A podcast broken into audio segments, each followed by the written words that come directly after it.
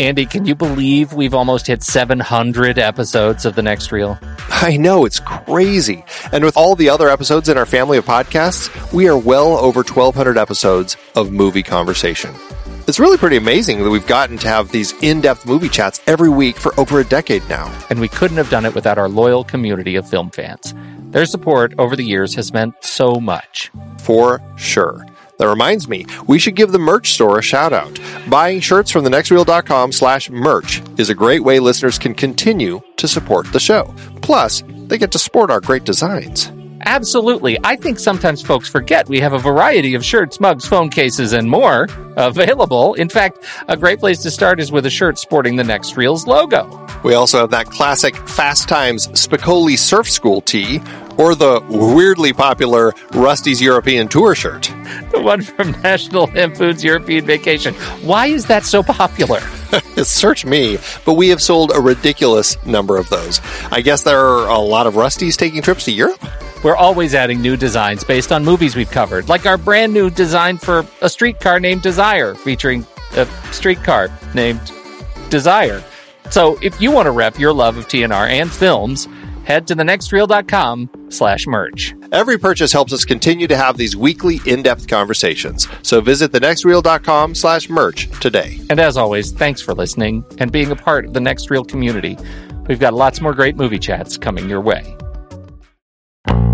Andy, it's hard to believe we've been having weekly conversations about movies since two thousand eleven. Oh, you're telling me. Producing this show week after week is so much fun, but it does require a ton of work behind the scenes. If you'd like to help support our efforts, one easy way is by using our Originals page when shopping for books and movies that we've covered. Your purchases made through our links give us a small commission at no extra cost to you and allow us to keep having these great discussions. The Originals page at thenextreel.com slash originals has links to purchase the source material behind our adapted film discussions. Your purchases there help support the show at no extra cost. For the entirety of Season eleven, we featured films directed by women. The only exceptions were some of our member bonus episodes. We talked about The Lure for our horror debuts series, which is a very loose adaptation of The Little Mermaid by Hans Christian Andersen. Definitely miles from the Disney versions. For our ten-year anniversary series, we covered We Need to Talk About Kevin, taken from the Lionel Shriver novel. Man, that was brilliant. And horrifying. Yeah. The Journalist series included Merrily We Go to Hell and The Weight of Water, adapted from Anita Shreve's bestseller. We filled some gaps in previous series with member bonus episodes on adaptations like Malcolm X, Mister Blandings Builds His Dream House, Cactus Flower, Wild at Heart, Life Force, and The Blues Brothers. Our John Hurd series looked at a trio of adaptations, Chilly Scenes of Winter from the novel by Anne Beatty, Awakenings based on Oliver Sacks' nonfiction book, and Rambling Rose adapted from the Calder Willingham novel. Two films in our coming-of-age debuts series were adapted from books, The Virgin Suicides from Jeffrey Eugenides, and The Diary of a Teenage Girl, Phoebe Glockner's graphic novel. We had Queen of Katwe for our sports series based on Tim Crothers' nonfiction book. And Clueless kicked off our nineties comedy series, loosely adapted from Jane Austen's Emma. It totally took place in the nineties, though. Find all of these books and more adaptations on our Originals page at thenextreel.com slash originals. Start your next read from the movies we've covered. Visit thenextreel.com slash originals today.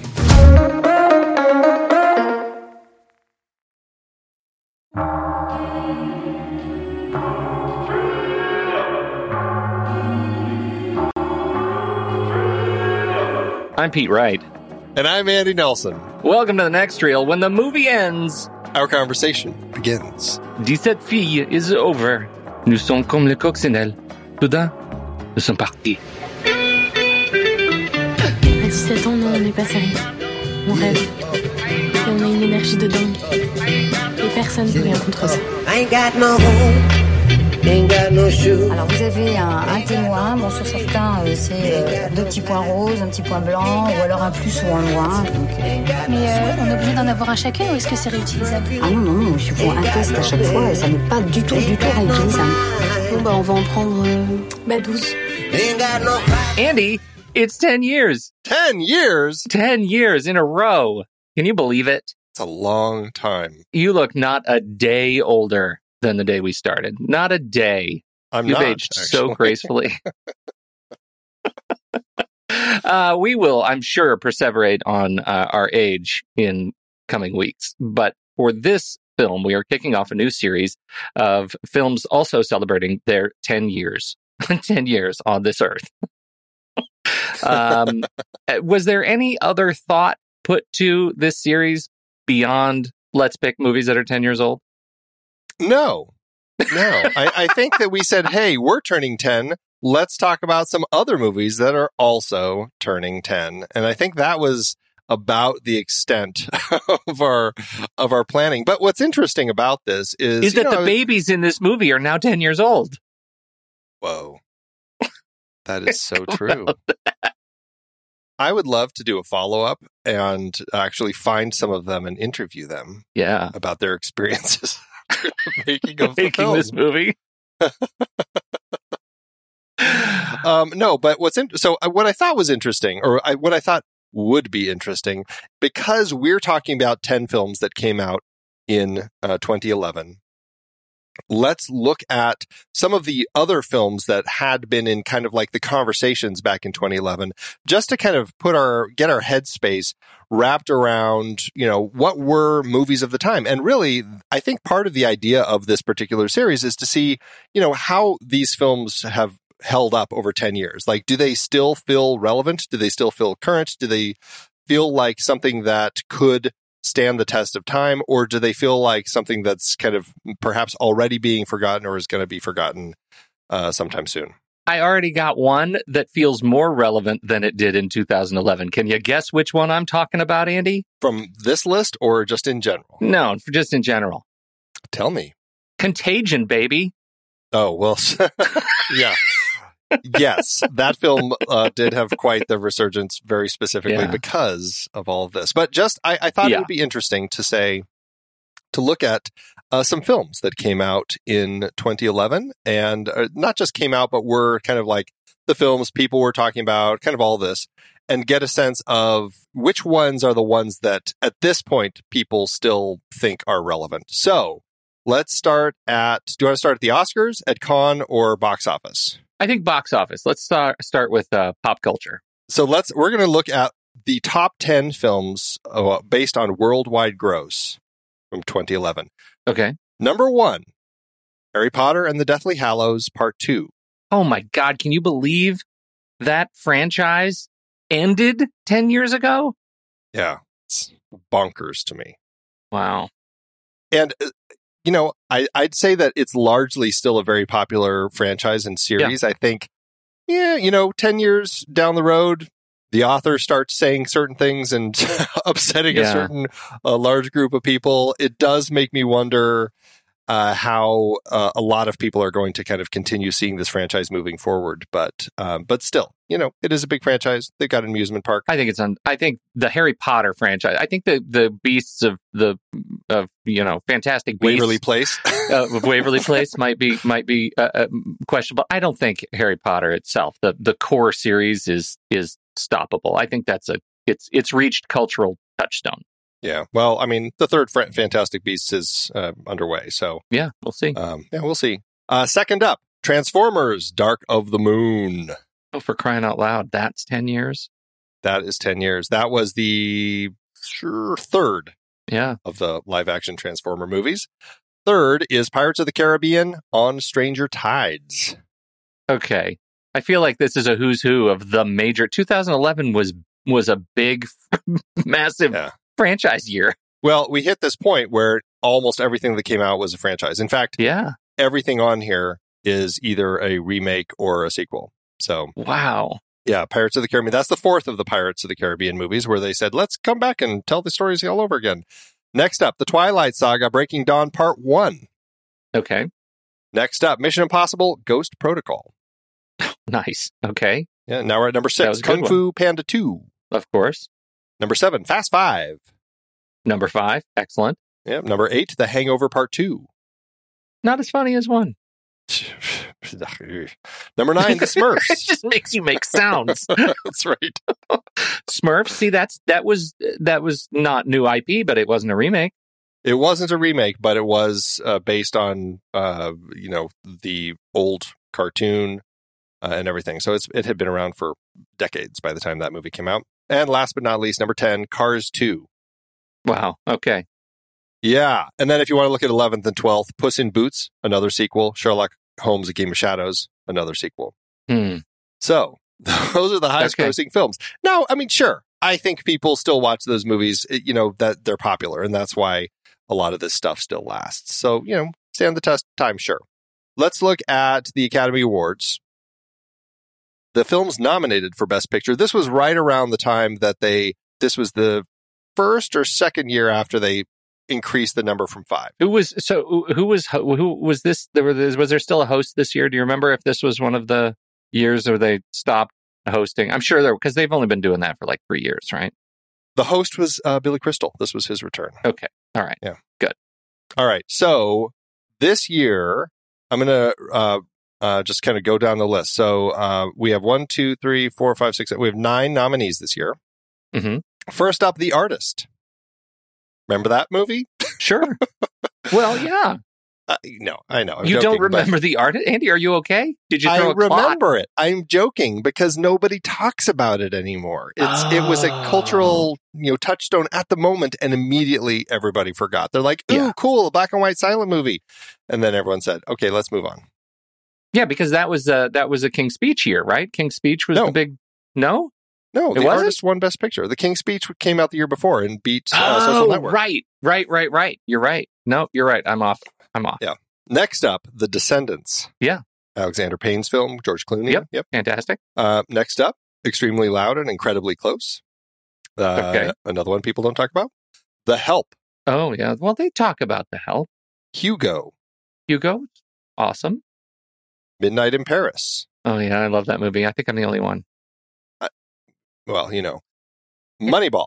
I don't even need to say anything. The Tree of Life. Tree of Life. War Horse. All right. So, uh, well, I, I, you know, of those, yeah, my pick, the one that I would say is my favorite of all of those is Moneyball, for sure. The Descendants yeah. would probably be second. Uh, and then who knows from there. An interesting kind of swath of films, though. Uh, other films that came out this year, Tinker Tailor Soldier Spy, which didn't even get nominated. A Better oh, Life, uh, which fantastic. was a great film, didn't get nominated. Uh, uh, David Fincher's The Girl with the Dragon Tattoo, My Week with Marilyn, The Iron Lady. Uh, oh, Iron know. Lady. That that was uh, Meryl Streep won Best Actress yeah, for that one, She did, right? She did, yeah. Yeah, ah. yeah. Um, yeah, so, uh, you know, uh, and Bridesmaids also came out that year. So, I mean, yeah. it's an interesting list of films that were nominated, but again... a lot of stuff that, uh, you know, I don't know. I, I guess some of them have stuck. Like The Tree of Life, certainly it's it, for Terrence Malick, it's something that people still love and talk about. Moneyball, I think, is stuck. Uh, Midnight in Paris, I mean, that certainly is one of Woody Allen's films that people still discuss when they want to talk about Woody Allen. Um, I don't know about you, but Hugo, you know, it's it certainly is kind of something in our house that's easy to kind of put on for the kids, uh, you know, because it's just an easy, fun yeah. film to watch. I enjoy it. Uh, and, you know, the other ones, I like them. I think they're fine, but uh, I don't necessarily need the, need to feel like I'm going to run out and watch them again. Yeah.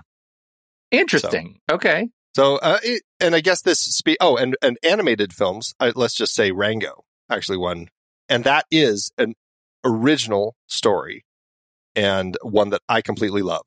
Yeah, I do too, but it didn't do very well, right? No, it, it was weird. My wife, yeah. we went and saw it and she's like, I could barely stand it because all the characters in it were so ugly and hard to look at. That was her reaction. Wow. It, I mean, it's full of like ugly, weird little creatures. And so, yeah, I can, I can see that. It's not a pretty fun, it's not like a cutesy film to watch. Wow. But, uh, interesting considering Gore Verbinski, uh, you know, uh, was so involved in the, um, films with, um, the pirates that here he is doing that one and that, uh, won you know, Best Animated Film for him. So, yeah. Okay, last but not least, uh, let's look at Cannes. At the Cannes Film Festival, I'll just go down this. This is the films in official competition for the Palme d'Or. The Artist, Drive, Footnote, Hanezu, Harakiri, Death of a Samurai, Le Havre, House of Tolerance, The Kid with a Bike, Melancholia, Michael, Once Upon a Time in Anatolia, Pater, Police, The Skin I Live In, Sleeping Beauty, The Source, This Must Be the Place, The Tree of Life, We Have a Pope, We need to talk about Kevin. We need to talk about Kevin.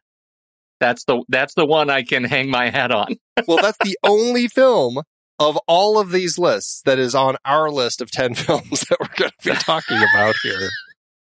Now, that's not to say we haven't talked about some of these other films in other series. I mean, we talked about Drive. That was uh, something yeah. we talked about way back when in our great car chases films. But it is, I mean, I think it's interesting to kind of look at these different lists and just just see kind of what came out ten years ago and what films people are talking about, what have kind of completely dropped off people's radars.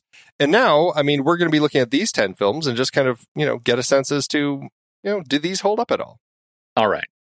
Well, you know, Andy, we've come to my new favorite part of the show, which is a staple. I don't like this part of the show. I, I don't know if you know that. And I want you to go first this time. No, I'll go first. This is the, what did Pete think of this movie? And we're calling it, what did Pete think of this movie? Uh, only as a title. Really, it's what did we each think of this movie? But uh, yeah. All right. I think you found something terrifying as a father about this movie. I think text you loved the texture and the tone of the movie, and um, and you thought that the pacing was subdued and uh, really attracted to the uh, overall story that these girls uh, went through in their lives, um, learning lessons and uh, uh, living together and then breaking apart, and it was sad at the end, and you liked that. That's what I think. Interesting. Interesting. Now it's your turn. Now, what did I think? I think that largely you felt the same. I think that um, I don't know. Maybe I'm I'm I'm reading my own thoughts and kind of uh, putting them onto you because, as two fathers of, of girls, I think that there is a lot of scary uh, things to see in the in this story. So I think that there's definitely some of that. I think that um, you found it to be an interesting but challenging film to watch because it's hard to really connect with the characters, but uh, and certainly with their decisions in the story, but in context of what it might be saying about uh, kind of society and youth, I think that there were elements that you found interesting. Oh, I'm on tenterhooks, Andy. I am just, I feel like I'm going to hold my breath right now. Let's do everything else. This film was not rated when it was released over here in the U S, uh, but it's, you know, it, it's considered fairly mild in the sex and nudity, profanity, and alcohol, drugs, and smoking. But that being said, I mean, you do see a bunch of teenage girls wandering around in their bras and, and underwear while they're getting physicals and trying to get pregnant. I mean, this is, you know, sixteen, seventeen, I don't know, maybe fifteen, some girls like trying to get pregnant. And so it's definitely a point of the story. So it's it t- deals with fairly adult themes. And let's just be honest, this is France. And so everybody is smoking and drinking constantly. Oh, God. Mm. Yeah. There we go. Mm-hmm.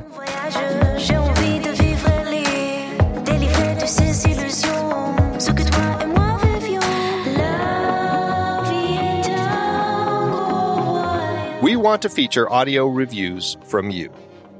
After you have watched the films we're talking about, send us your thirty-second audio file to reviews at true story dot f m as soon as you watch the film, and we just might showcase your voice on the show. You got to get them into us quick, though. We record early, so the sooner you get your clip into us, the more likely it will end up on the podcast for that particular movie. Again, it's reviews at true story dot f m.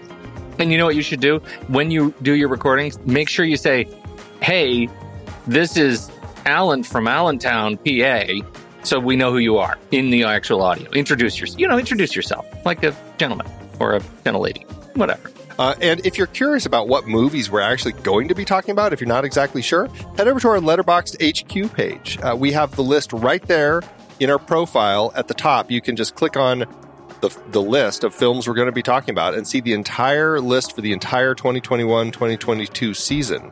And again, we're right now starting our uh, tenth anniversary series. And from there forward, I mean, feel free to watch anything. Send us that review.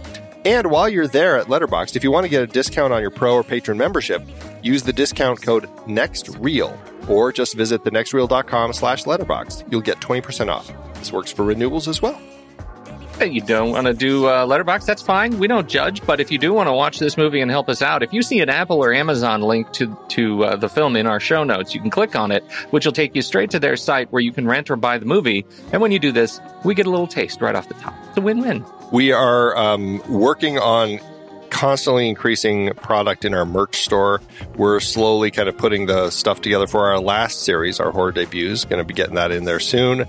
And, you know, it's just a fun way to just offer different products for people. And, you know, some of them are fun. Some of them are like very obvious as to what the movie is. Some of them are very complete mysteries. Not. Yeah, very much like Easter eggs that only people who really, really are fans might know. But, you know, that's part of the fun.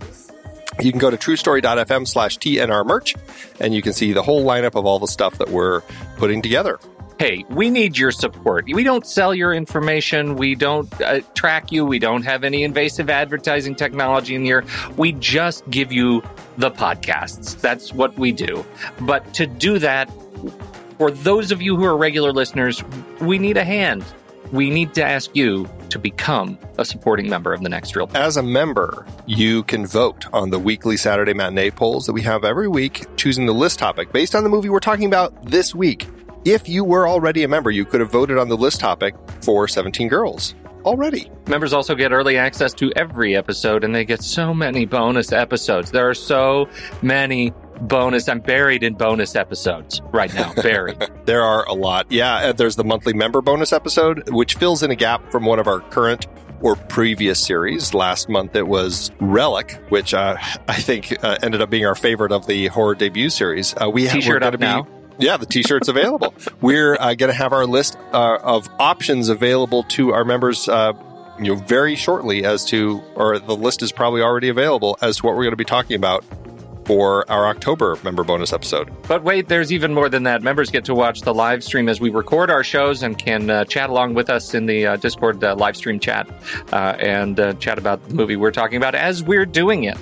And of course, you can go back and listen to all the live streams after they happen. And as a member, you also get access to members-only channels in our Discord community. And now members also get stickers. I've got this batch of stickers, and I sometimes drop them in the mail, and I just send them to you. You don't know when you're going to get them. You don't know what you're going to get.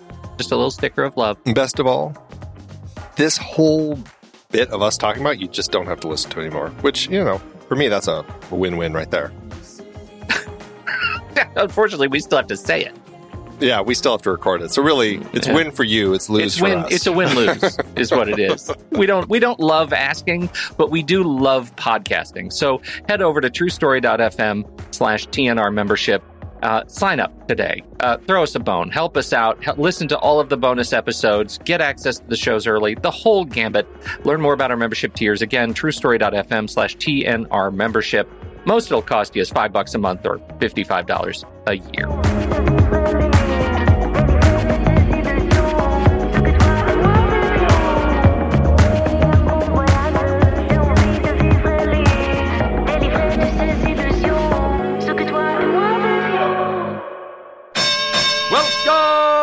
To the Man Cave! On this couch, wearing clothes made from recycled plastic. And I haven't showered since Thursday. Mandy Fabian. And on this couch, lover of all things Real Housewives and fart jokes. Mm?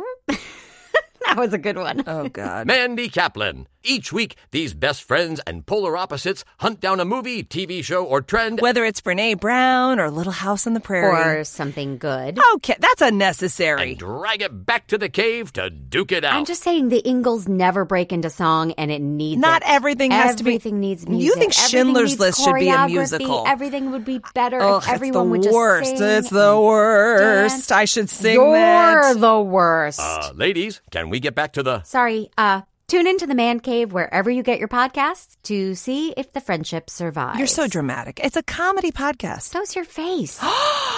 That's a good one. Time for the reveal. What did you think of the movie? Was I right? Did I nail it?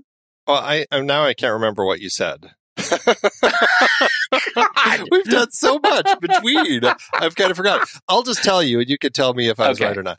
I, I mean, yes, this was like watching a horror movie, and it's very funny to come on the heels of our horror debut uh, series because yeah, I'm like, is our horror debut series still continuing? Because holy crap.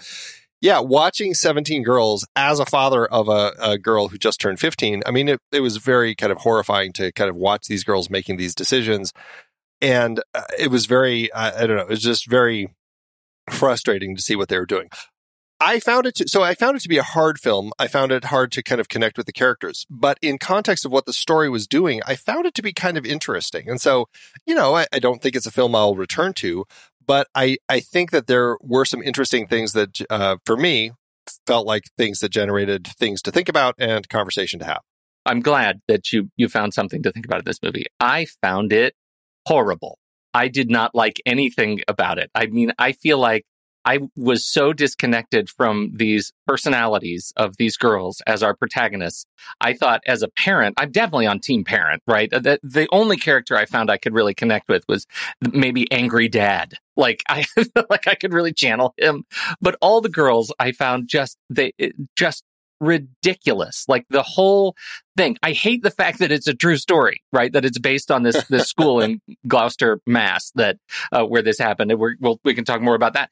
Uh, but I found so so little to connect with uh, with these characters that after I got the premise, I was I was I, I just waffled back and forth between bored to tears and really angry, uh, and so I.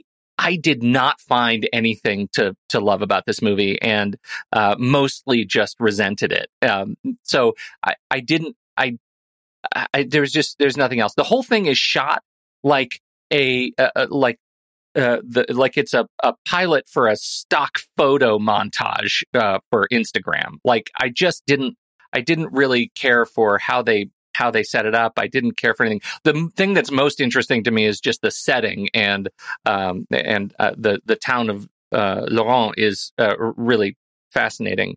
Um, it has a fascinating history, uh, but uh, overall, the film I found I it just was it was so. It I want to say it wasn't for me, but it was like at the other end of of movies that are made for me. Like if there's a spectrum, it's pretty far from it. Well, okay, so. This is going to be an interesting conversation because I I really don't think that this is a film that's designed to make you like it. I don't. Yeah. I, I think that it's a film designed to to kind of create this situation for you and kind of uh, you know explore some of the rationales that that people go through in situations like this that are very. I, I don't know. They're they're interesting and complex as far as like what people go through, mob mentality. Youthful immortality, you know, all these sorts of things. But I mean, they never give us girls to really like and connect with. And and certainly like Camille, our lead, I mean, there are elements that I think that we can connect with. And if there is something that I would call a save the cat moment for her, it's the fact that she comes home and we realize that she's living in a place where she's just not feeling any love. Her mom is just dismissive and doesn't pay any attention. And, you know, so she's feeling lost and needs something more. And uh, so I think that there's an element of that, that that we get from her. But from that point forward, she ends up becoming largely kind of the antagonist in the story. And if I, I just wrote down, she's almost like the Pied Piper in a really horrific yeah, way. Yeah, it's great. Where it, it's like this this element of popularity in this teenage circle, uh, you know, that just snowballs in the most horrific of ways as these girls decide, oh, I want to get pregnant too. And it really, I mean, I don't think anybody was thinking that when when uh, Camille revealed to her friends that she was pregnant. Um, I think for her, it was just one of those things that she didn't want. And it was an accidental pregnancy, and now she's going to have to deal with it. But what is interesting is then there was this young girl. And this is this is a big frustration I have with the film is like, I know like no names of the girls yeah, other than yeah. Camille and Clementine, like those two. Uh, some of them are mentioned. They're all credited with names, but like uh, they so rarely. They certainly don't matter. Yeah. They, well, they don't talk about, they just never say it. And so that makes it very hard to know who's who. I'm just going to call her number two. She's the one who, which in context of Austin Powers, I guess all of a sudden turns it into a whole yeah. different thing. But number two, who does number two work for? she, she ends up, you know, she's dismissed by this group. They don't want her sitting with them. She's she feels left out, and she's wanting to be in the popular crowd. And so she lies, as we find out later in the film, to Camille and says, hey, I'm pregnant too. And all of a sudden now they have this little club. And then Camille starts telling her friends, oh, you should do it too. And it turns into this thing where all of a sudden all these girls want to do it. And we end up with seventeen pregnancies, sixteen real pregnancies, and one lost. It ends up being one lost. So fifteen babies by the time we get to the end of the film. But that moment, that catalyst of that second girl saying, hey, I'm pregnant too, just it, it turns into this thing that makes people want to be part of this club. And for me, that creates this, this, I mean, that's why I feel like this really is a horror film.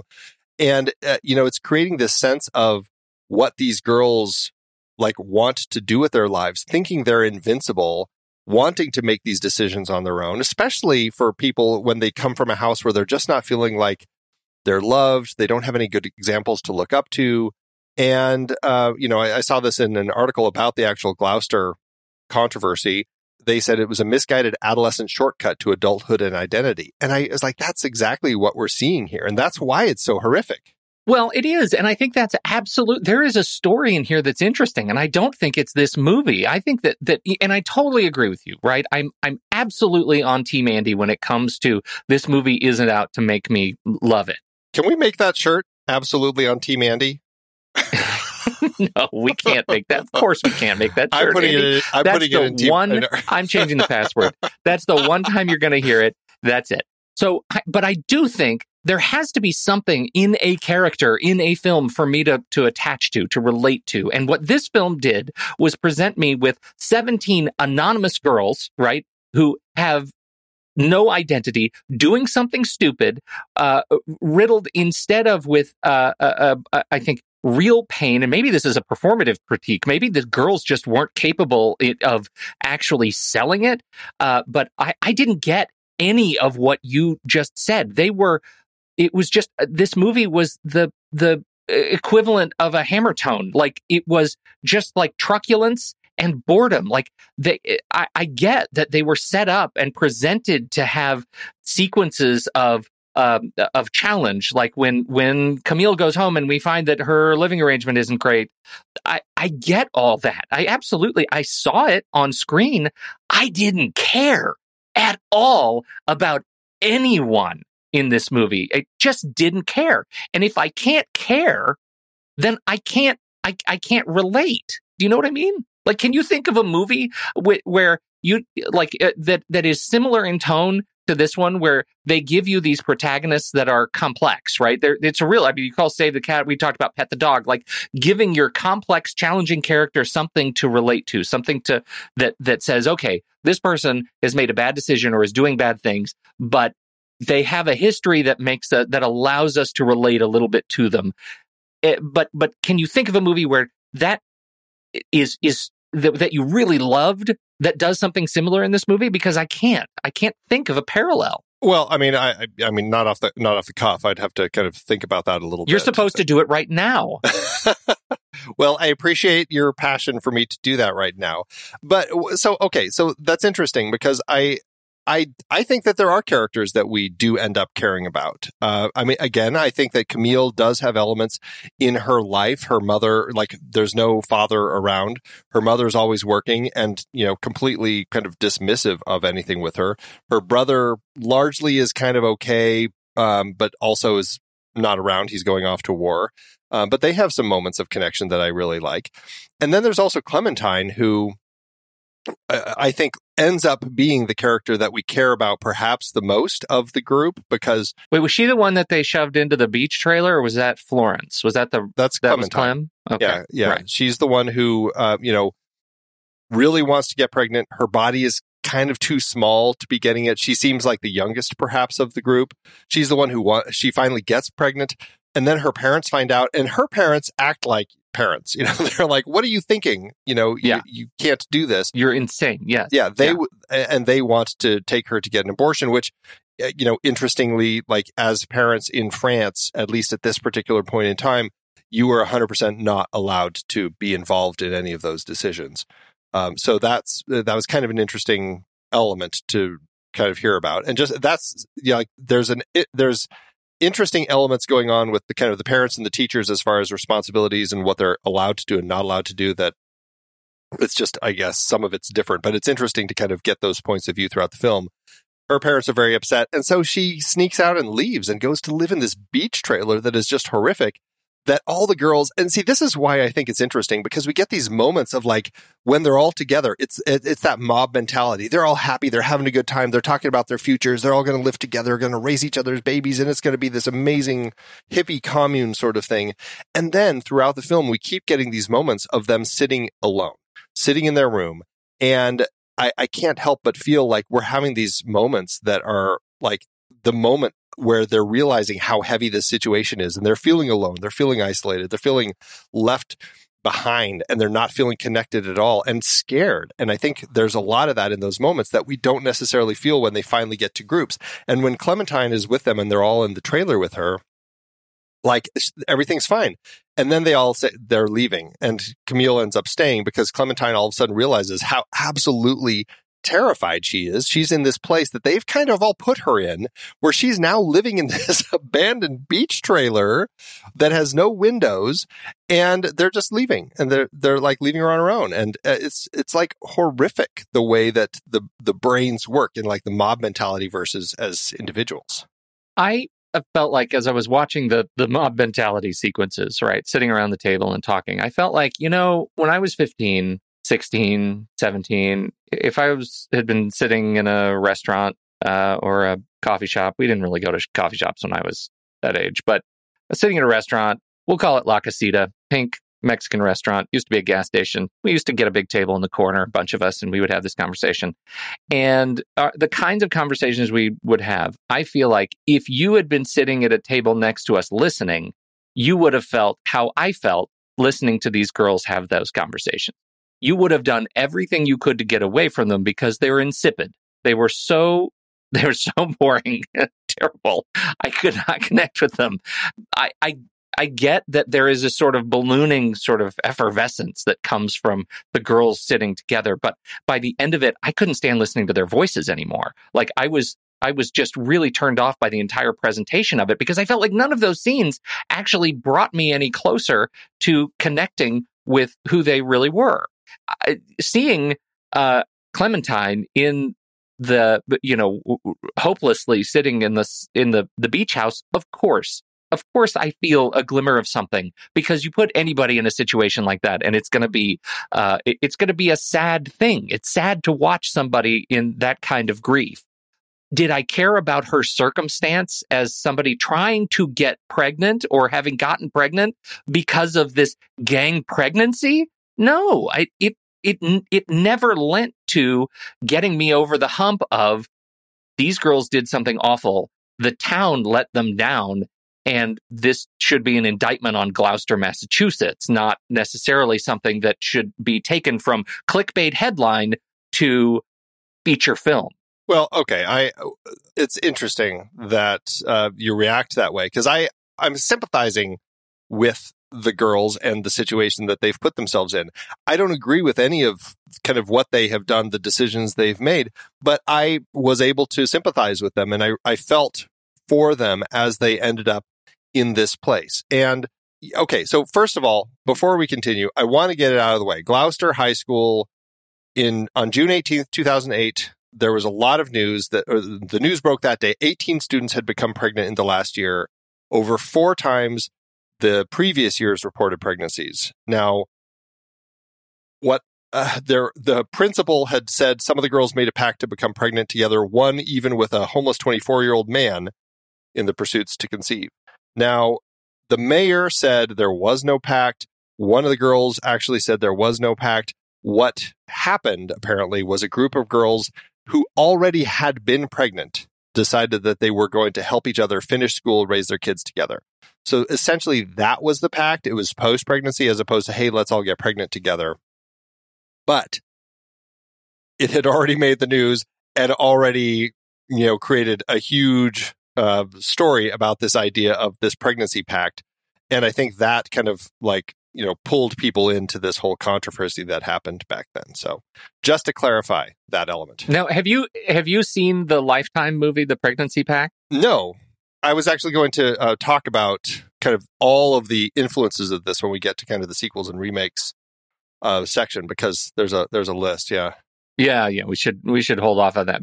But I do think it's really interesting, because there is a real cultural uh, pull. There's an orbit around uh, this story and, uh, and stories like this that that make for, um, you know, giving a lot of people stuff to talk about. And I, I think it's just running headlong into my disinterest in stories like this. Well, and so here's here's the other thing that I wanted to say is, is there an element in here that, you know, we're looking at this as men coming to this particular story, made uh, a story made by uh, women about girls and this decision. The story, very interestingly, and I would argue purposefully, doesn't include the guys' side of the story. Like, we never really deal with the guys. Um, oh, and the guys, the guys they're are completely are, dismissed, yeah. especially in the sense of being fathers.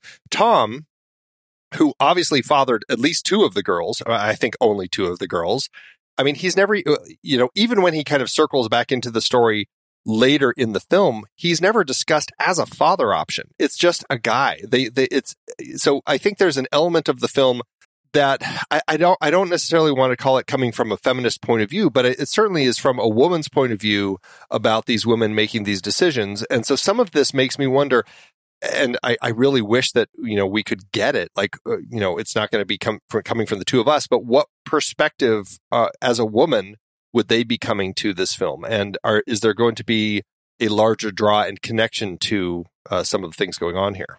Yeah, that's interesting. I I was trying to sort of rationalize that and, and get a sense of maybe the Coulin um, as filmmakers, you know, made a movie that just, again, was not uh, was not made for me, uh, that there was there's a message in here that I that that women and, and girls, you know, would connect to uh, much better. I, I resent that position a little bit in myself because I like to feel like I'm I'm at least modestly worldly enough to be able to feel what is going on with these people's lives. And I again, I think there's a story there. I think this is a boring movie, and and I think that might be the simplest way to describe my sense of it, that it it takes a story that might have a lot of weight, a lot of this Pied Piper, uh, thema- these Pied Piper thematic elements that you're talking about, and ended up being, um, and, and could have gone in a direction to make an engaging, dramatic film with characters we care about, and dare I say, even love a little bit at the end of the movie, because we have been presented their um, their story in a way that doesn't present them as as vapid, uh, but presents them more as uh, extremes of real human beings, um, and and so I, I I feel like that might be the the curse of the film, is that it's the filmmaking that that made it boring, that made these girls boring for me, and and I I have, I struggle with that. I you know, and I I can't um you know fault that too much. I, I can understand kind of that perspective, and I think some of that does come the fr- from the fact that I mean. It's a story about seventeen characters. That's a lot of characters to kind of focus on. And like I said, like we barely learn five of the names of these girls. Like it's just, it's a group of girls. And that does make it very frustrating for me. But I would still argue that of all of them, Clementine is the one who we really end up attaching to. You know, she's so desperate to be in this group. You know, she's the one who isn't getting pregnant, doesn't have a boy who seems interested in her. She ha- ends up having to pay this boy to kind As of, he comes to, out of a urinal. Uh, you're right, to, to sleep with her.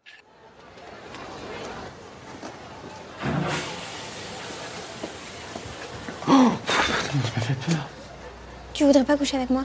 Quoi? Ça va pas? Tu crois que je le sais pas que vous essayez tout de nous faire faire des bébés là? Et si je te donne vingt euros, tu voudrais pas?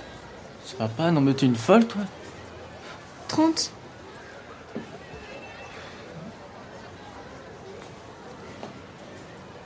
fifty.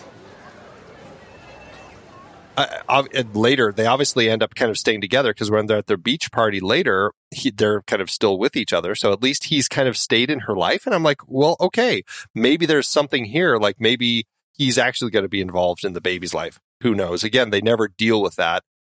But I, I really was drawn to her story because of all of them, she's the one who most wants to be in the club. To, to the point where she, uh, well, she and number two, I'd say. So there's an interesting element there, but we never really deal with number two after that opening. So that's what's that's where it's frustrating for number two, is like she gets in because she lies, and later she gets booted because they discover that. Whereas Clementine, she gets in. She's the one who goes through all the drama with her her family. and takes is taken in by this, quote, other family that really isn't doing anything for her. They leave her. I mean, they abandon her in this awful, awful place. And then she finally has to call her mom uh, to come get her. But then she's still sneaking out. Like, so there's there are frustrating elements with that. And that's where I think, for me, I found interest in these characters, uh, especially Clem. I was able to kind of ride along with her because, you know, she's making dumb choices and she's going out to the beach still, sneaking out. I mean, geez, Camille is like smashing her parents' window of their store. I mean, it's she's awful. She turns into like the worst character. And so I don't feel out, sorry for her at all, um, especially at the end. You know, she she's the one who finally gets scared, uh, Camille is, when she sees the ultrasound and won't even look at it. And then she loses the baby. And so, and then leaves town. And so to me, it ends up being, she's really the antagonist of the film. That's how I see it is. Camille is absolutely the antagonist of the film. And if anyone is the, is the protagonist, I would say it's probably Clem, because she is the one who kind of, you know, wants this more than wants to be accepted. And so I don't know. It's not a film for me to like, but it's a film that makes me think about the whole idea of what it means to be a teenager and the idea of being uh, accepted and connected. And yes, I mean, the film can be boring. It can be uh, slow.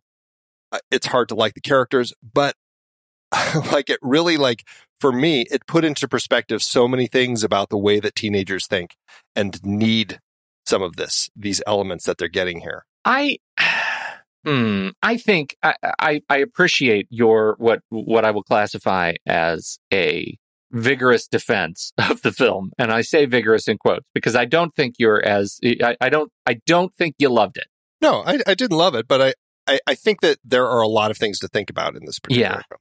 Yeah, no, I I get that. I I do think that this movie actually gives teenagers less credit than they deserve. I think I have a higher opinion of of teenagers generally than maybe this movie does. And, you know, in in thinking about the the true story and the fact that this was a post-pregnancy pact in real life makes more sense to me now why the whole premise of this movie, twisting it to be a pre-pregnancy pact and everybody wants to get pregnant, seems so silly to me because that's not the story. That's not what happened. That's just like armchairing the the experience into something that's more dramatic, or, or you know, and, and I don't think I don't think teenagers are that stupid, and uh, I it actually makes me a, a little bit more thoughtful about those who did, for whatever their circumstances, get pregnant and decide to stick together to to help one another. That's actually, you know, given the circumstances, probably something to be lauded in some way or shape or form, right? I mean, that's a good thing. Form a community, take care of one another. This movie is about forming a community to intentionally destroy futures in some way, shape, or form, right? It, it, that that they were young people who are intentionally doing something out of groupthink that is damaging to their futures because it's so uncertain, right? What what could possibly happen? Uh, and I I just don't I don't like that. I don't like that that was the twisted direction that they went with this movie, and I don't think it's actually illustrative of anything in real life. I, uh, you know, I don't, I just don't, I don't believe it. And because the movie constantly makes me stop and think about my position against the story that's unfolding on screen, um, I, I never lose myself in it. I never, I can just never be there. I can never be there. Well, yeah, and I, I, I think that makes sense. I mean, you know, I'm not disagreeing with your perspective at all. I think that there are probably a lot of people who watch this film and will have that reaction. You know, it's it's it can be a frustrating film for people to to look at. I, I don't necessarily think that in any way it's it's saying like this is a story. Uh, well, it's hard to say. I would assume that by the time they were making this film, uh, three years after the the actual Gloucester High School uh, controversy, that they also would have learned that it had been um, not necessarily uh, the the pact before yeah, they got not pregnant. pre-post, not pre-post. No. Yeah, yeah. But so what I, I think they perhaps are trying to do instead of telling a story based in reality is telling essentially a morality play. Uh, you know, they're they're. I mean, this is kind of is it a parable or a fable? Yeah, like like the parables of the Bible. Like there are stories that are lessons to be learned to apply more broadly in life. But that's a fable too, like all of Aesop's fables. Like it's like one little message that they're trying to get to you.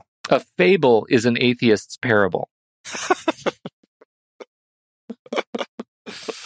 Watch what you say about Aesop. uh, it's just because the grasshopper, you know, hadn't been blessed by Jesus yet. That's exactly right. Um, so, yeah, parable, fable.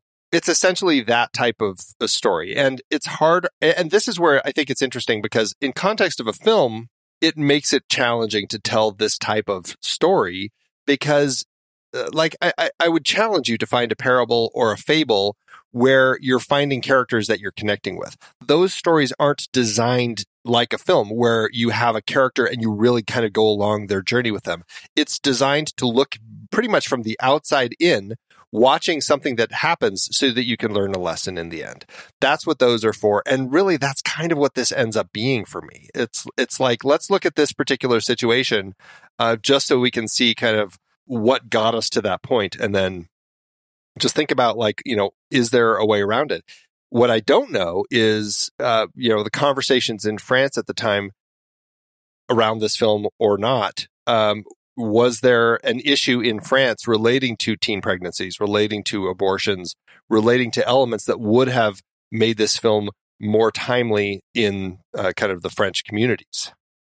Yeah, that's actually an interesting question. Um, I, I just did a very quick uh, real-time search, and in two thousand eleven, births to adolescents eighteen years of age or, or younger accounted for only zero point three percent of total live births in France. The prevalence of pregnancies among adolescent girls is in the order of thirty per one thousand, holding steady since the mid nineteen nineties.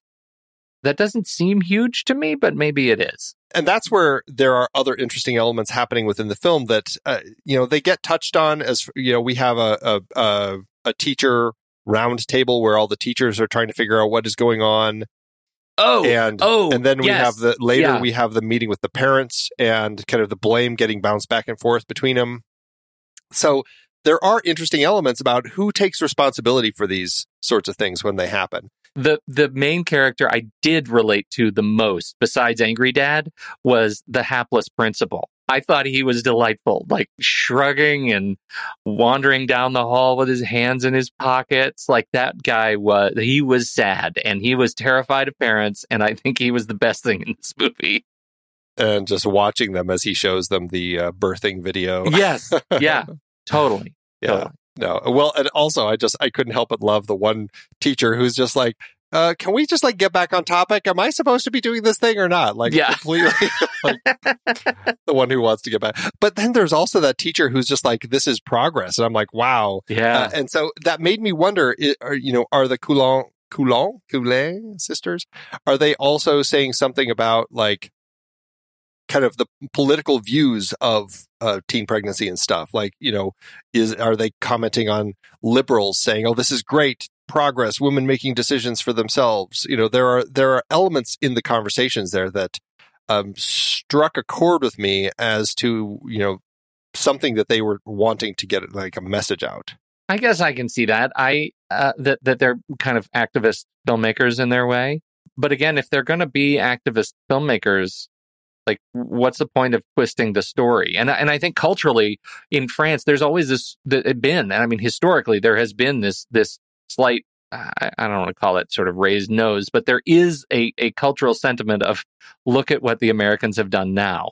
I have such a hard time understanding how French people heard this story and thought this is an American thing that happened and we're going to make a movie uh, about it, but set it in France as if these are our people. Like that, I, I just, like I can't imagine a, uh, you know, a French educator saying, yeah, that would totally happen here, right?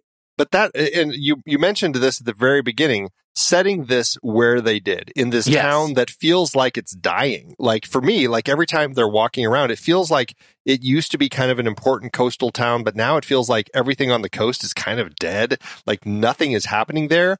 And, like, even their families feel like they're, they're kind of falling apart, too. Like, nothing feels alive anymore. It all feels on its way out. And so that also, I'm like, I wonder if they're commenting. And now I know the filmmakers are from this town, and, and I think that they may have um, wanted to set it there just because of their connection to this particular place. Yeah. But I couldn't help but feel like there was something about kind of this, uh, and also like the whole ladybug thing, like all these ladybugs, like they're at the beginning of the film, there's this ladybug invasion, and all the ladybugs, it's like lemmings. They're all like basically flying out to the beach and dying in the water. And it just, like, it felt like the town, like everything is just kind of like on its way out here. This is Detroit. Had it been decimated during World War Two and then rebuilt over forty years, right? That's the city that we're talking about here in, in Lorient. And and I think it's it's in the far northeast of uh, of France, of the country, and it has a you know a really interesting city because of its, you know, during the occupation when uh, the the Germans swept through France, they made this a major U-boat U-boat port, right? And and so this this city was a massive manufacturing facility, and also as such, a major Allied target. And so oh, it was it was bombed okay. and destroyed heavily uh, really? uh, during World War Two. Yeah, to the to the point where where is which side of the coast is this on? Like, where is this in coast of France? North northeast, but so there's this little like thumb of of France that comes out north of the Loire Valley, and it's on the south side of this big kind of peninsula that comes oh. out of. of France. So it's like northeast of Paris. Okay. Um, okay. And um, so it comes, it kind of nestles up around, you know, what are those islands? Like Guernsey Islands and things. But it's on the south side of of that sort of peninsula. I don't know what you call it geographically. It's got a, I'm sure it has a name. But it seems like that's also putting it in that place where it, you know, between it and England, like there's a lot of uh, reason for battles to end up kind of happening across that whole swath. It truly. And if you stay, if you look straight south from this city on the coast, you're looking at like Bilbao, like you're looking at Spain, uh, you know? And so, oh, okay. um, so it's on that side, but that's also w- one of the things that sort of protected it, I guess, from England, from what was going on there, but it made it a huge, a, a huge, like th- this is where like all the submarines would leave uh, through the Bay of Biscay for, for the Germans. And that it was just, Uh, you know, between, this is one of the money quotes, is between January fourteenth, nineteen forty-three and February seventeenth, nineteen forty-three, five hundred post, uh, five hundred explosive aerial bombs and more than sixty thousand incendiary bombs were dropped on Lorient. It it was rebuilt. It took, uh, you know, forty years. They put shelter, like wood shacks up that stood for decades as they rebuilt the city. It, this is one of those ancient cities in France. I mean, this is a Roman city, right? And it was Uh, rebuilt with hardly a taste of its history because it was all wiped out. Today, it it you know it became this sort of you know ship shipbuilding port, and I love zooming in really close on on uh, you know Google Maps on the satellite view because you can see like the the history that's left, and it's just like industrial chic. The entire coastline is is you know ports and massive you know ship launch uh, bays up and down. So you kind of get this. I think that's kind of an important bit of history when you look at who these people are in the movie, and and that adds a bit of texture to it. Like who who we're looking at. These these people are the result of decades of history in a place that has suffered greatly and rebuilt as uh, you know over a, a yo-yo of the last seven decades. For me, I think that's a really interesting element that they uh, that I feel in the film. Like it always feels just kind of crummy and dingy and dying. Yeah. Yeah. No doubt. No doubt. Yeah. Interesting. Um, my last little note that I had was um, I really enjoyed the scene when they're on the beach and like having a little bonfire and the soccer ball lands in the fire and it's on fire. And then they're all kicking the burning soccer ball around. I was like, if that's not a metaphor for like, yeah, right. What, exactly like, what, what they're they've doing. decided to do, uh, I don't know what is. Um, it, I, it, and it was just a beautiful image too. Yeah. No, I, I agree with that. I've got one win. You got one. Uh, I, you know, I mean, there's a, this. This movie is it. It it's it is a challenging movie. It is not an enjoyable movie. Uh, and and I don't. You know, I didn't. I didn't relate to it, and I think it's disrespectful of the people that it's trying to showcase. Love the town and and love select images in it, but I have to say, your defense of it has not swayed me. Well, and I, you know, I'm not trying to sway you. I'm just, I, I think that a it's little still bit, don't you? No, a little I don't, bit. I, I don't. I think sometimes so. I'm trying to sway you, so it would okay, be okay. Maybe a little. All right, fine. Maybe a little, but I'm okay with you not being swayed because I still think there was a lot of interesting points to talk about in this film, and and that's for me what I get out of this film is like the horrors of a situation like this happening, and kind of that decision for young people to just kind of go along with other young people just because they they want to be part of the club. Like that to me is is a really scary thing. I mean, it's far different from like Suicide Club, the the Japanese movie where all the kids decide they're going to commit suicide together, which is really horrifying. Yeah. That's almost more horrifying than this. But um it but it's that same thing, and that's why I think that it still warrants an interesting conversation. Well, and you know, Andy, that's interesting because there are other, like when you talk about other movies like this, you know, I mean, what what would you compare this to? Um, we uh, it, interestingly, uh, uh, Brian's in the chat room and he compares it to things like Virgin Suicides and The Bling Ring, and there's there's something to that, right? But I liked both of these those movies better than this. Well, I mean, we're going to be talking about Virgin Suicides later in our season, so I mean, certainly if anyone watches that, um, they want, they can send us a review. We'd love to include it when we talk about it. I think that there's, uh, well, I mean, this film was very much when it came out compared to Sofia Coppola's style of filmmaking. Yeah, and I just want to make sure you heard me there. Like, I like that movie better. Oh, no, and, I heard and you. And you know how I feel about Sofia Coppola. Yeah, I know you're not a fan. It'll be interesting when we get to those uh, to see. Um, yeah, uh, Premiere Magazine actually compared this film to The Virgin Suicides, saying it's uh, same languid pop, same delicately grainy picture, same kind of heterogeneous female cast, same absence of boys reduced to the roles of stooges. So I think that you and Premiere Magazine um, oh, like tight. Feel yeah. yeah, pretty close. Does Premiere Magazine even exist? Are they like ten years now, later from that? Are they still around? What are you saying? I think you're saying something about me and my opinions by saying that right now.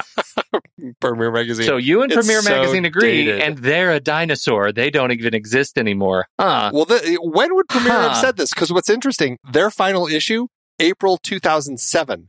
How are they still commenting on this film in two thousand eleven? From the what? grave, Andy! From the grave! That is crazy. I think that they must have an international edition that still is out there or something, because otherwise that's bonkers to me. Yeah. Anyway, we will be right back. But first, our credits.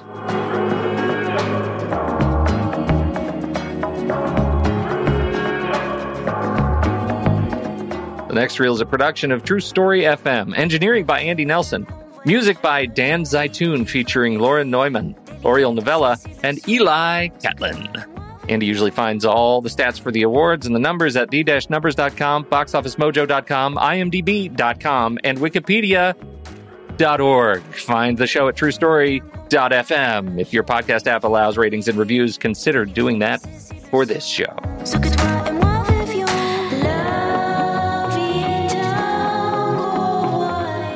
Did you hear Steven, Steven Soderbergh's doing the sequel? It's eighteen girls. I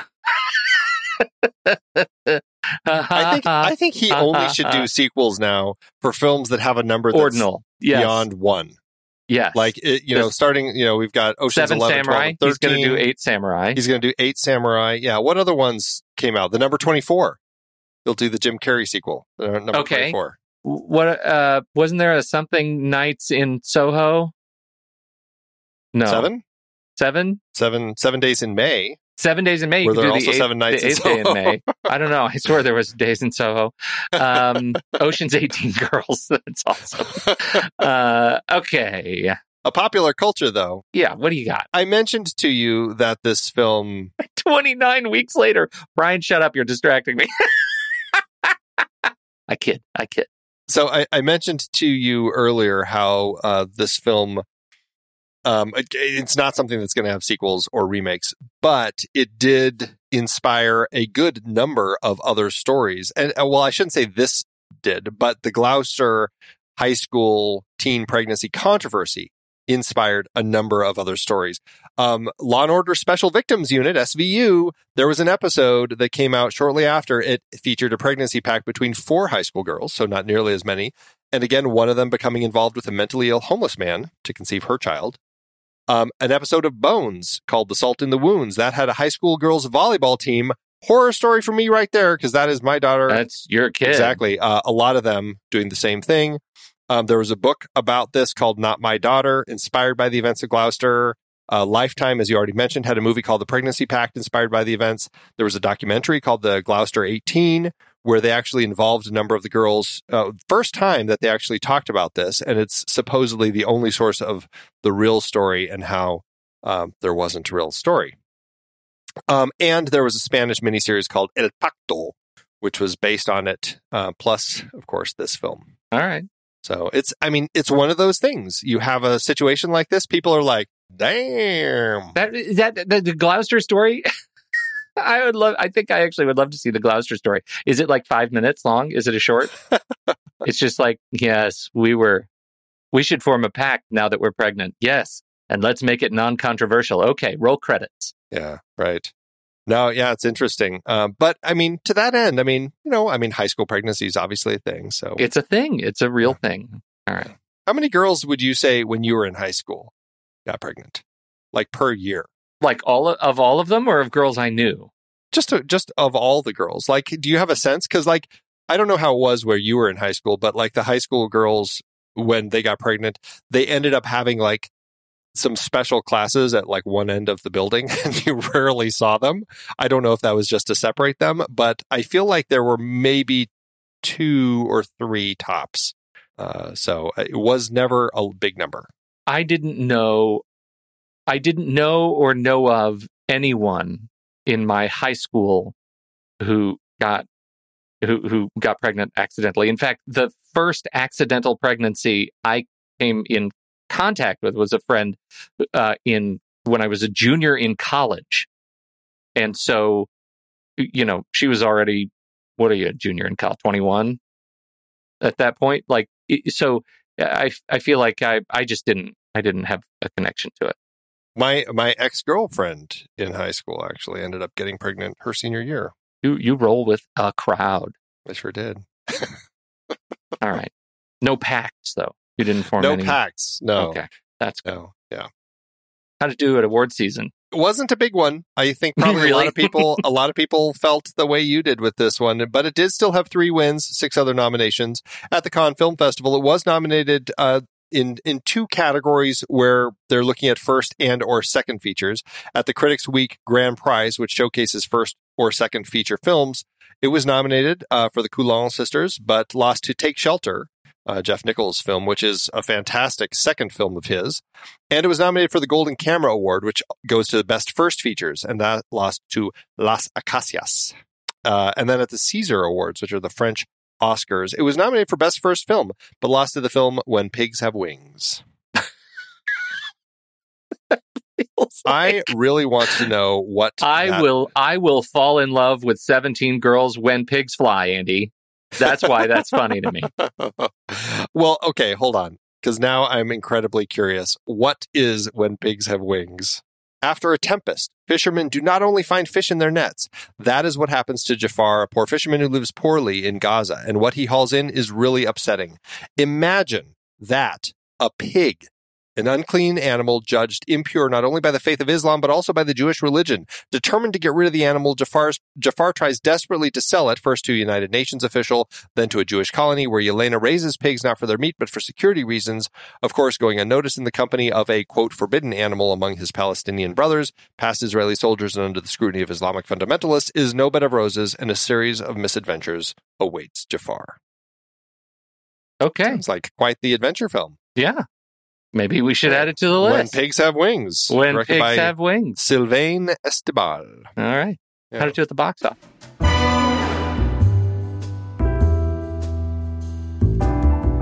This was a tough one. All the financial data I could find online contradicted itself. It was very annoying. I did find a French site that had some data, and for no other reason than proximity, I'm going to use their numbers. The Coulins had a budget. Would I say Coulins, or do I not pronounce that S? This is where I never understand with don't, French. Don't, pro- don't You never don't say S, S in French. It's a silent letter always, right? That's not. Is that that's true? not true. I think that's it's true. It's not always. The Coulins had a budget of just over three million euros, which is about four and a half million in today's dollars. The film premiered at Cannes in two thousand eleven before opening in France December fourteenth, twenty eleven. It had a limited U S release September twenty-first, twenty twelve, opposite End of Watch, Trouble with the Curve, House at the End of the Street, Dread, and the limited release of Perks of Being a Wallflower. This opened on ten screens, but it could not find an audience, dropping out of theaters after only eight weeks. This film only earned fifteen thousand dollars in the U S and two hundred fourteen thousand dollars everywhere else, giving it a total gross in today's dollars of two hundred sixty-one thousand dollars. That leaves the film with an adjusted loss per finished minute of fifty thousand dollars. You don't like seeing those outcomes. You really don't, but... It hurts. It, it hurts. It hurts, but it is it is what it is. Well, it does make me wonder. So we have our directors, which we didn't talk about, Muriel and Delphine, as the writer-directors of this particular film. They've only directed one other film, The Stopover, in yeah. twenty sixteen. But uh, it looks like... Have they done much else? I haven't seen it or much else. No, they, they worked on a, a project that they co-wrote. Yeah, they did a lot of camera work. Uh, you know, Mur- Muriel did a lot of camera work before. Delphine... Uh, not much. Uh, this it, it could be a situation where it just, you know, they've been working on doing some writing on some other stuff, but I I don't know if they've really been able to kind of get their career to take off. Yeah. Well, I, again, making movies is hard. I totally get it, and I I I really hate not liking a film. I really do. Like I, I don't. I get no joy out of not enjoying a movie, especially one that we sort of have to watch for the show. I. I I, I really would prefer coming in and loving movies. I just didn't have a good experience with this movie. Uh, and um, uh, so I'm I'm looking forward to whatever comes next. Yeah, I mean, I, I am too. It's it's definitely a film that was a hard watch. Um, you know, it definitely felt more like a horror film, just kind of watching this scenario, but that's coming at it as a father of a girl this age. So it, it was a very different perspective. Uh, I, I think that there's a lot of interesting points to discuss about this film. I, like I said, it's not a film I'm going to return to. It's a, it's kind of a tough watch, um, but I'm, you know, I, I'm glad that I at least got uh, something out of it more than more than you and some of our other listeners uh, seem to have gotten, because it, you know, it didn't make it a painful watch for me.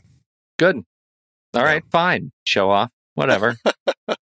All right, everybody. Well, we will be right back uh, for our ratings, but first, here's the trailer for next week's movie, The Future.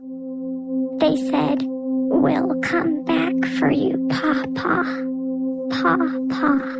That's what they called me. And they called each other Sophie and Jason. Hi, we're here for an adoption. We can't release him until this comes off. He has about a month to go. The woman that was here before said that he only had six months left. If he bonds with you, he could easily hang on five years. We'll be forty in five years. Uh, forty is basically fifty, and then... That's it for us. God, I always thought I'd be smarter.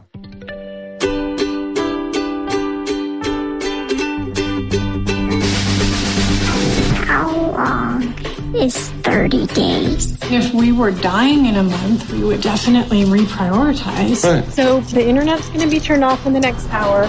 The second you get in the door, you'll want to look up anything you need to look up. Christmas falls on a Tuesday this year. Don't look that up. Oh, I don't know. I've been gearing up to do something really incredible for the last fifteen years.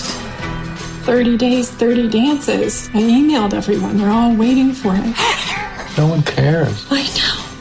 You're pregnant. We both are. How does it feel? It's a drag, but it's also amazing. We're here to enroll our daughter, Jaylene, in pre-ballet. Ah!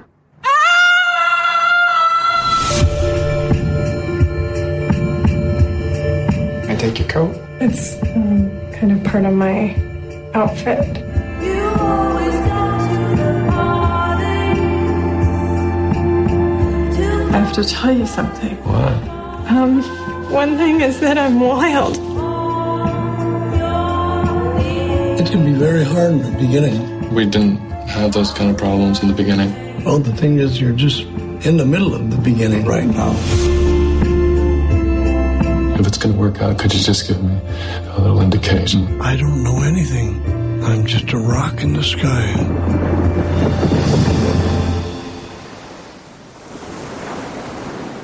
All right, Andy, it's time for reviews. Hi, Worry. that I tipped my hat a little bit too much over the last hour, and now you know where I'm going to land. Like, I know I know you're not going to like it. I don't know why that's a thing now. Like, it's it's like this no, weird, weird it's mystery just, No, that it's love. Not just for you. It's not a mystery. It's it's that, oh, I do love the mystery. But it's not this. It's just like, no, this is, uh, I know exactly where I'm going to go with this movie. What about you? Where do you, I think yours is the big surprise. I have been debating about this um, because I think I got more out of this film than so far anyone I know. Which is you and some of our listeners. I've seen them post their thoughts you, on Did it. Your wife watch this movie with you? No, I I just watched it by myself. I, um, I asked my wife if she wanted to watch it. She asked, she said, what's it about? I told her and she said, ugh, God, no. Why? Yeah. So that's, again, it's a horror film, right? I mean, yeah. That's exactly it. It's, it's something as a parent, you were like, that just sounds terrifying. I don't want to watch that. Um, I think I'm going to land at three stars and no heart. Um, I think that the film, it's, it's, you know, far from perfect, but there are really interesting elements that, for me, generated a lot of thought and interesting things to think about. It's not a film I'm going to return to, but uh, I still think that it was, uh, you know, it was competently made and an interesting story. So three stars, no heart for me. One star, no heart for me. Uh, not going to watch it again. Was bored most of the time when I wasn't. Mad. Not very much fun. But I will say, it's better to be mad than bored. So at least it generated anger in you sometimes. Because yeah, I, think, sometimes. You know, I think that counts as a win. Well, okay. Sometimes. I hear that a lot. If you were bored the entire time, then I, I you would say, yeah, that really sucks for you. Was I mad, though, at the film, or was I mad at you for making me watch it? I think we'll never know. I didn't make you watch this film. Oh, yeah. You put it. You, this was your choice on the list, I'm sure. one hundred percent, I'm sure. Oh, well, it's going to be an interesting uh, set of uh, films to look at for our celebration of our tenth anniversary and celebrating these films' tenth anniversaries. Uh, I don't know how many people are returning to this film, but I, I don't think it's a film that um, I think that you could really watch this. It's not going to date. Like, it's not a dated film. Um, but I certainly, you know, think it's an, it's a it's a horrific film to look at, and I, I wonder how many people are going to Uh, kind of just willingly jump into it. Yeah, I don't know. I I I wish you luck. Good luck and Godspeed, film viewers. So what did you think about seventeen Girls? We want to know. Hop into the Show Talk channel over in Discord, where we are going to be talking about it this week. When the movie ends, our conversation begins.